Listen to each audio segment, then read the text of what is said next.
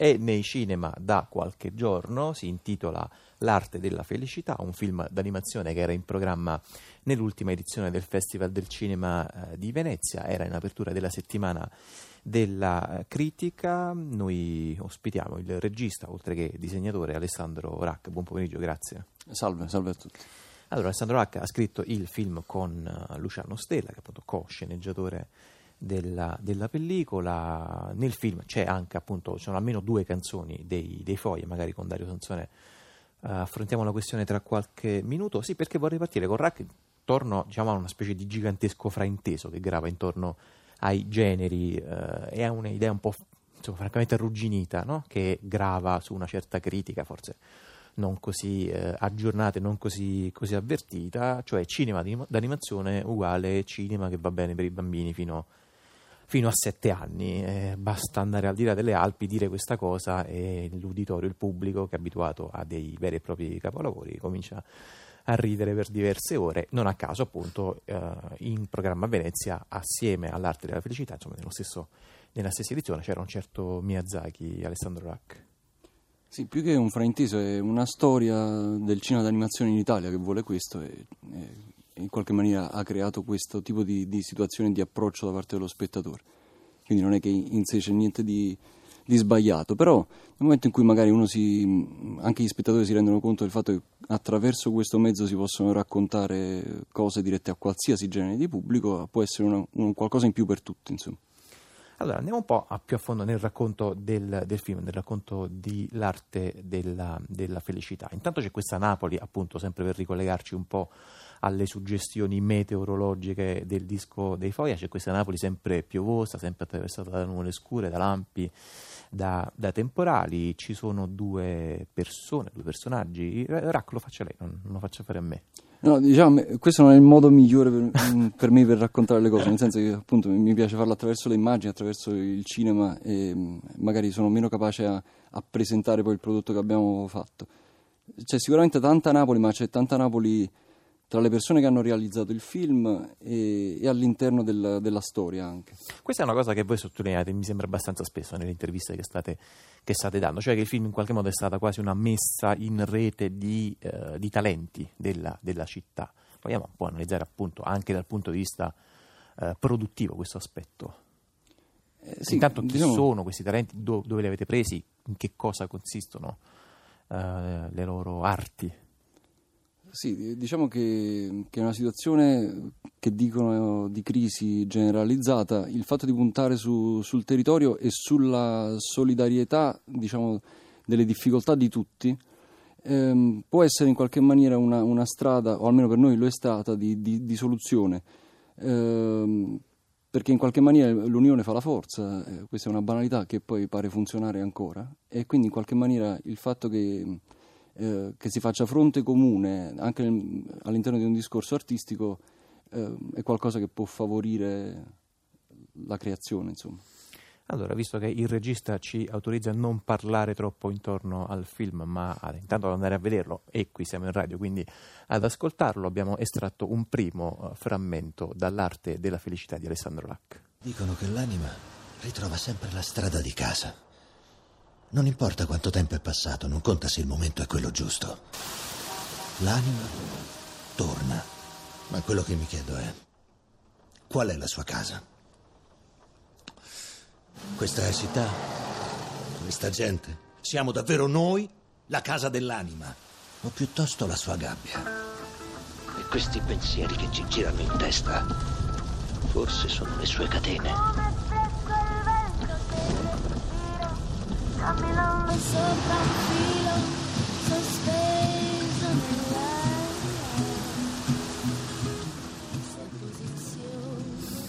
E questo era uh, il conduttore, lo speaker radiofonico che compare nel film e che tiene una rubrica che si intitola L'arte della uh, felicità. Questo Accompagnato con... anche, se posso, certo. sempre per tornare alla musica, da La strada, che è una canzone di Laria Graziano.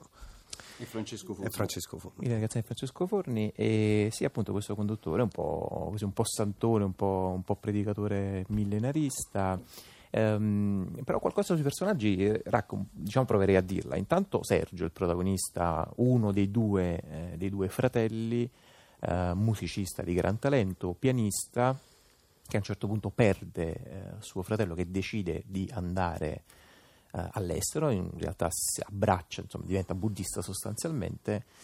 Uh, Sergio, legato da un rapporto quantomeno profondo con suo fratello, abbandona contemporaneamente il pianoforte e decide di uh, prendere la licenza di tassista di un suo zio e in pratica comincia a vivere in questo taxi e mi ricordava un po' una cosa che succede per esempio in Caos Calmo di Veronesi, non so se gliel'hanno già fatto notare, il fatto che Sergio in qualche modo sia all'interno di uno spazio chiuso, così come era la panchina del protagonista del sì, romanzo sì, di Veronesi. L'hanno fatto notare, l'avevo notato anch'io durante la scrittura, insomma. E, ehm, sì, c'era l'idea di, di, raccontare due percorsi diversi di due fratelli che si separano, in qualche maniera. Uno che, che prende una strada più lineare che, che da Napoli lo porta altrove e l'altro che invece rimane inchiodato eh, e gira in tondo all'interno della propria città e quindi anche della propria condizione umana, emotiva, cioè rivisitando di continuo i luoghi in cui ha passato anche l'infanzia.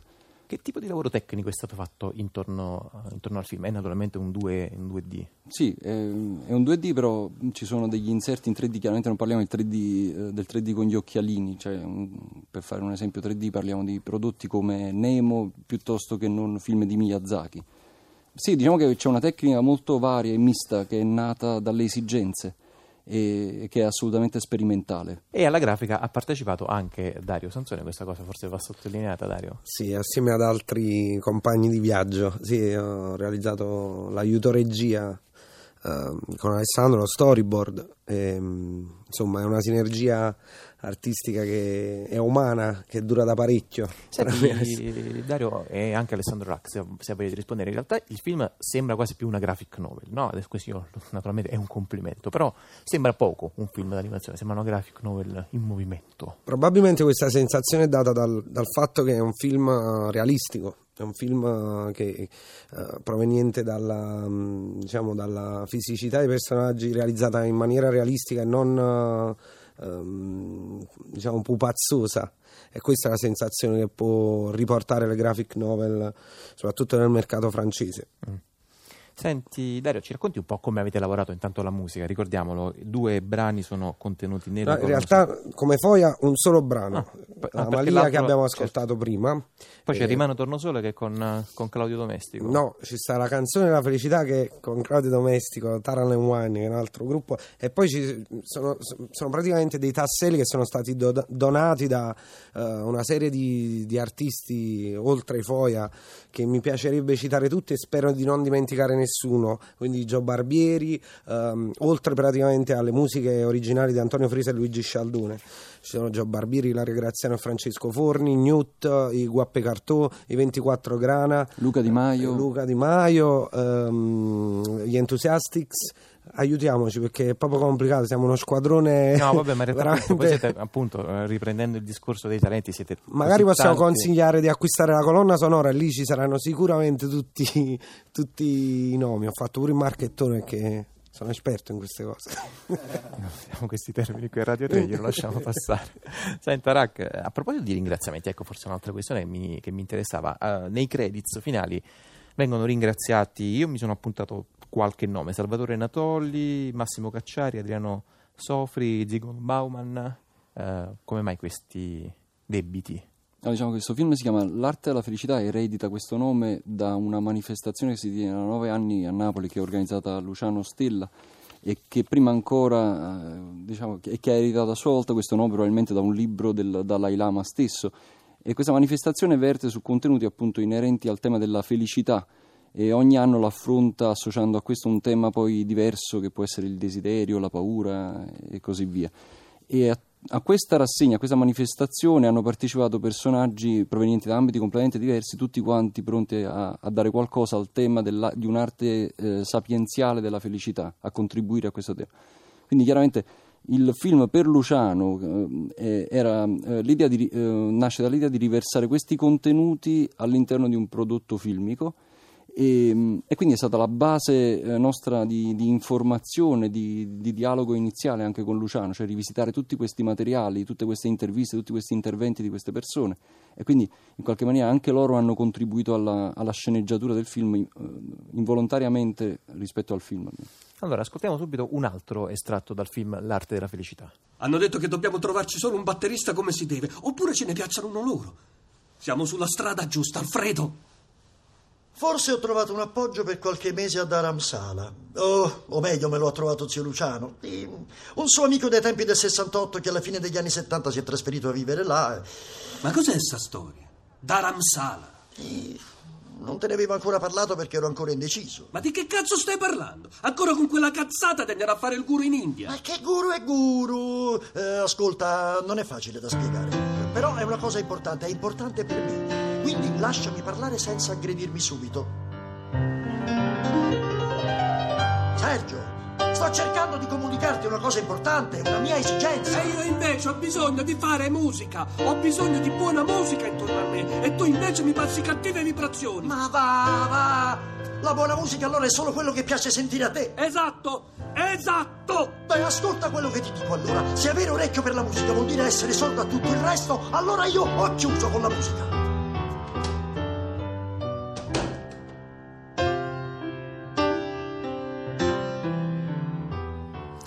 Questo era probabilmente il primo momento di frizione, di frattura eh, raccontato nel film L'arte di, della felicità tra i due, tra i due eh, fratelli. Alessandro Rack c'è a un certo punto verso il finale, adesso non sveliamo proprio tutto, tutto, c'è un finale pirotecnico, diciamo, diciamo così, e a un certo punto compare un cervo. Eh, quel cervo mi ha ricordato in questo caso è una suggestione che le pongo sul tavolo, poi magari lei mi dice che non gliene frega niente.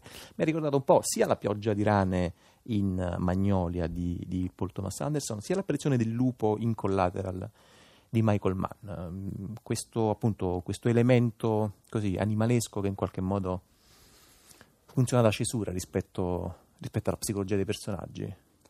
Uh, sì, diciamo che sono tutte e due cose che ho, che ho negli occhi, però um, in qualche maniera c'era l'idea di un'apparizione sacra, di, di bestia sacra all'interno del, del, bosco e anche qualcosa che rimandasse eh, all'India dove il daino, se non vado errato, che poi dovrebbe essere l'animale che abbiamo rappresentato, facilmente confondibile col cervo, è, è, animale, è considerato animale sacro e assurge a vari significati. Insomma. Eh, come chiuderebbe questa conversazione il conduttore radiofonico del film L'arte della felicità? Che parole userebbe? Eh, diciamo che io per, per, scrivere quello che lui diceva in poco tempo ci, ci mettevo eh, molto, quindi in qualche maniera non saprei improvvisare. Probabilmente direbbe eh, che ora è, in che giorno siamo, quindi un richiamo al presente e, e, poi con qualche battuta sarcastica su quello che ha da venire. Va bene, noi invece eh, qui a Zazà chiudiamo questo spazio con Alessandro Racca intorno al film L'arte della felicità con l'ultimo nome citato dei, nei credits eh, del film, Michele Contegno. Un grande amico e un grande musicista che tra l'altro ha lasciato una quantità di, di canzoni, di testi, di scritti che io tuttora ignoro perché erano una mole gigantesca e che mi piacerebbe che un giorno magari eh, riaffiorassero perché ha lasciato davvero tanto. Tutti nelle sale a vedere l'arte della felicità, Alessandro Rack, grazie.